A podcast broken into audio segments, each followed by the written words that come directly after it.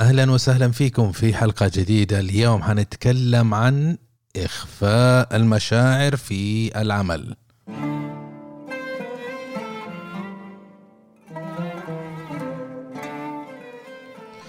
وهذا أنا أنور جنبي. حييكم في حلقة جديدة وحياكم الله وأتمنى الشهر الكريم عليكم خفيف ولطيف ويتقبل ربي صيامكم وأعمالكم.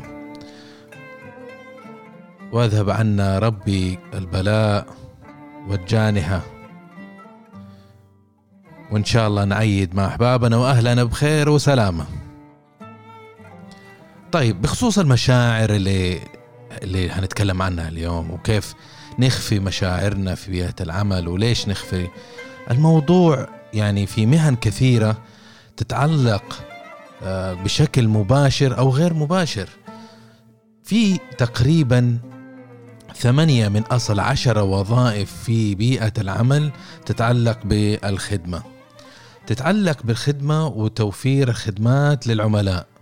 طبعا أنت لما تقدم خدمات للعملاء ما ينفع أنك أنت تكون حالة نفسية ولا متضايق ذاك اليوم. لازم تكون مبتسم ولازم تكون هنا هذه هي هذه هي عجلة العمل.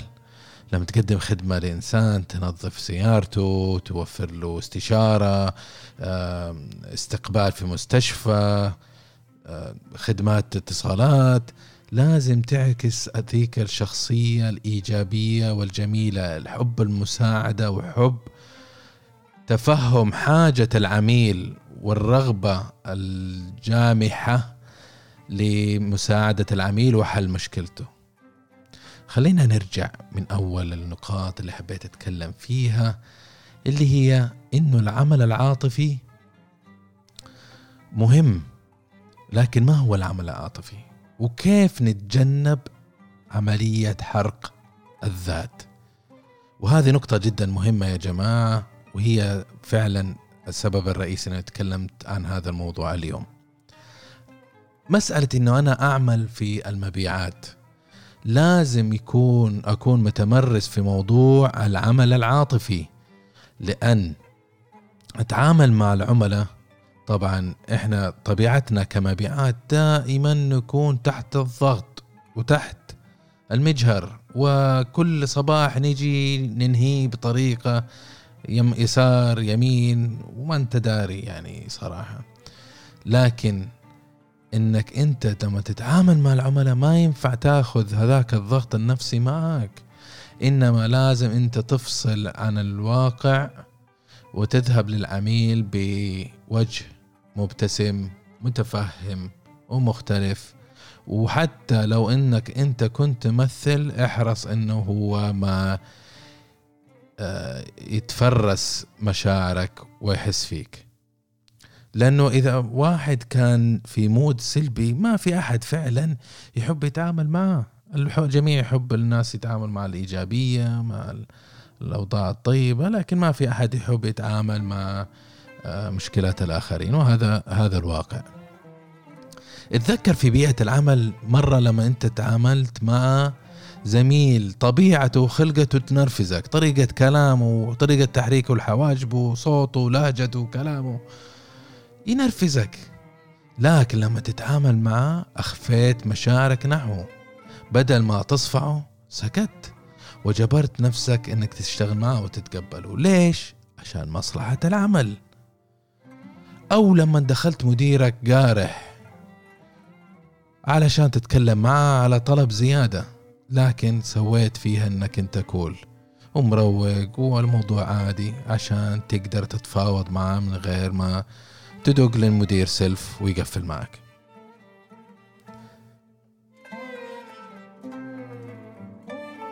وهذا طبيعي في بيئة العمل لكن في العمل أيضا ندير مشاعر الآخرين مو يعني مو بس مشاعرنا مشاعر من حولنا أيضا نديرها.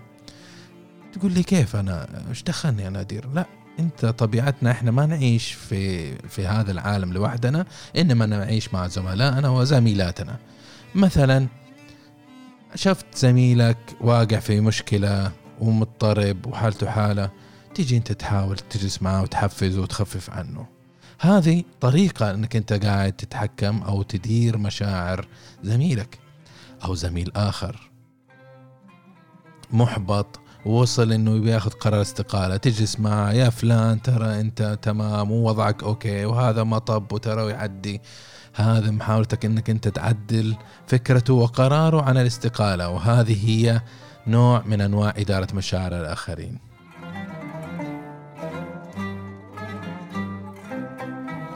موضوع مشاعر مهمة في الوظائف اللي تتقدم الخد... اللي تقدم الخدمات للعملاء زي ما قلنا ثمانية من أصل عشرة هذه نسبة جدا كبيرة خاصة في الدول المتطورة تتعلق هذه الأعمال في الأعمال الخدمية.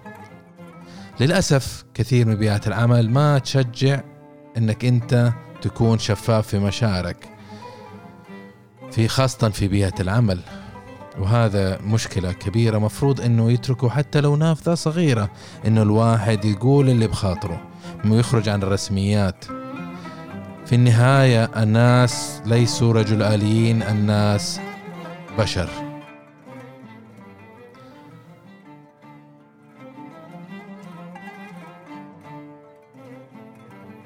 مبدأ العاطفة. خلينا نقول لما تجيك هدية وما عجبتك لكن تختار انك تبتسم عشان تجامل. عكست مشاعر ما هي الحقيقية عكست مشاعر أنت خارجية فقط من أجل المجاملة. العمل العاطفي وهذا مبدأ جديد حابب أتكلم عليه هو المبدأ العاطفي. المبدأ العاطفي هو نفس الشيء. لكن طول اليوم تاخذ نفس المود. تمثل مودك إنه مودك مختلف عن الواقع اللي داخل فؤادك. مثل حال زملائنا وزميلاتنا في خدمة العملاء واستقبال الفنادق ومضيفات الطيران. أو الباريستا في محل القهوة الخاص فيك المفضل عندك. فهذه الوظائف تتعامل مع عملاء بشكل يومي بشكل مستمر. بعضهم مهمتهم إنها تتعامل مع عملاء دائما غير راضين. يعني يجيك العميل قارح أصلا. فمكالمة الأولى مكالمة الثانية مكالمة الثالثة الناس طبيعيين يعني يتضايق يقول إيش فيه؟ أنا إيش ذنبي؟ أنا أنا موظف. على فكرة يا جماعة لما تتعاملوا معهم خليكم واقعين وهو فعلا موظف ترى ما له دخل مو هو اللي انتقص معك هو يمثل الشركة أي نعم. وممكن تعكس مشاعرك باحترافية لكن لا تزودها عاد. المشكلة إنه إذا أنت كنت شغال في وظائف تحتاج العمل العاطفي إذا ما فشلت في القيام بهذا العمل ممكن إنك تخسر وظيفتك أو تخسر علاوة أو تعاقب بإنذار. ممارستك لهذا العمل يسمى التمثيل السطحي. تحاول تعكس على سطحك ما تريده لكن اللي داخل مختلف. أتذكر لما كنت أشتغل في في مبيعات في فندق الإنتركونتيننتال أيام كليه والحقيقة يعني هذا كانت أول تجربة لي مع المبيعات وكانت أصعب المبيعات لأنه ما تتعامل مع الشخص وجها بوجه. إنما تتصل على شخص في وقت ما تدري هو المناسب ولا لا وتحاول تقنعه بسلعة الأرجح إنه هو ما يحتاجها. فعادة يعني نسب كبيرة إنك أنت خلينا نقول من أصل يعني 60% من المكالمات تتحول إلى نوع من العنف لكن هنا وظيفتك أنت الفندق أو صاحب العمل يتكل عليك ويعتمد عليك أنك أنت تحور الموقف إلى موقف إيجابي وتحولها إلى صفقة. وهذا هو دورك. دورك مو أنك أنت تناسب أحد أنت دورك أنك أنت تعرض السلعة أو الخدمة وتحاول تحولها إلى أمر شراء. التحدي هنا أنك أنت تحتاج تقوم بهذا الشيء بشكل مستمر. إذا كانت وظيفتك معنية بالتعامل مع عملاء غير سعيدين سعي غير سعيدين المشكلة هنا حتكون إنك أنت حتحترق ذاتيا. مع الوقت حتحترق تقول يا أبوي والله ما أبغاها وظيفة ما أبغى هذا العمل. الحل هو إنك أنت تمارس وتتمكن في عملية جديدة اسمها التمثيل العميق. In depth acting. وفعليا إنك تتحكم في مشاعرك الداخلية يعني أنت تكون مدرك وواصل لمستوى راقي إنك تقول أوكي أنا إنسان الآن تعيس لكن أنا ما أبغى أبقى بهذه التعاسة فأحرك هذه التعاسة أخليها سعادة. أنت تتحكم فيها أنت تقرر إن أنت تكون سعيد الآن. كيف تكون تراجع أمورك بسرعة ف... وتتأكد إنك أنت إنسان قاعد تقوم بدور فقط ما يحتاج إنك أنت تلوم نفسك. بكذا أنت تخرج من خطر الاحتراق الذاتي. الطريقة المفيدة هنا إنك أنت تتخيل نفسك لما أنت تحس بإحساسك وتحاسب نفسك تتخيل نفسك وأنت تساعد الناس وتراجع جميع الوجيه أو الأصوات أو التجارب اللي أنت ساعدت فيها الناس. لما تتذكر دورك والدور الإيجابي اللي تساهم فيه في المنظمة عقلك حيفهم وحيتذكر إنه ليش أنت قاعد تتحمل كل هذا العناء. الواقع إنه للأسف العمل العاطفي مو كثير الناس يقدرونه ولا كثير منظمات تفهمه ولا أحد يفكر إيش المشكلات اللي يواجهوها هذول الموظفين النفسية واللي ممكن تضره هو كإنسان. لكن علينا أن نضغط على نفسنا ونكون واقعيين في تناول هذه المواضيع. ونذكر نفسنا إنه لنا دور نحو عملائنا وهذا هو المهم وأي شيء ثاني غير مهم. إنه إحنا لنا دور إيجابي وبصمه في حول عملائنا وعلى مشاريعهم وعلى أعمالهم وعلى أوضاعهم وعلى قراراتهم.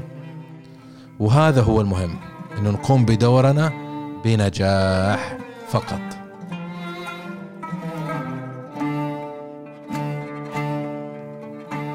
وبكذا وصلنا لآخر ما حبينا نتكلم عنه اليوم. أتمنى إنه المحتوى نال رضاكم وجدتم فيه الفائدة. أتمنى أنكم تشاركوا هذه الحلقة مع شخص أو شخصين ساهموا في نشر محتوانا وتساعدونا وتساندونا وتدعمونا. أنتم كريمين وإحنا نستاهل. تواصلوا معنا على السوشيال ميديا. راسلونا أسئلتكم راسلونا تجاربكم. نتشرف فيكم. وإلى لقاء آخر. استودعكم الله وفي أمان الله.